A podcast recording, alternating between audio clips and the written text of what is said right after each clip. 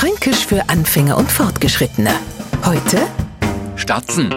Wo hast ne du dich wieder rumtrieben? Dei Husen statzt ja vor Dreck. Das ist ein Satz, den ich mir früher oft einmal ohren hab müssen.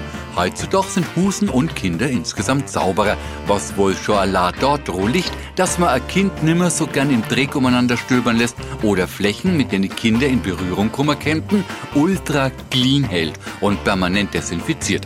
Ein Husen, der vor Dreck statzt, können wir praktisch in die Ecken stellen, weil sie vor Dreck starrt. Fränkisch für Anfänger und Fortgeschrittene. Täglich auf Radio F und als Podcast unter radiof.de.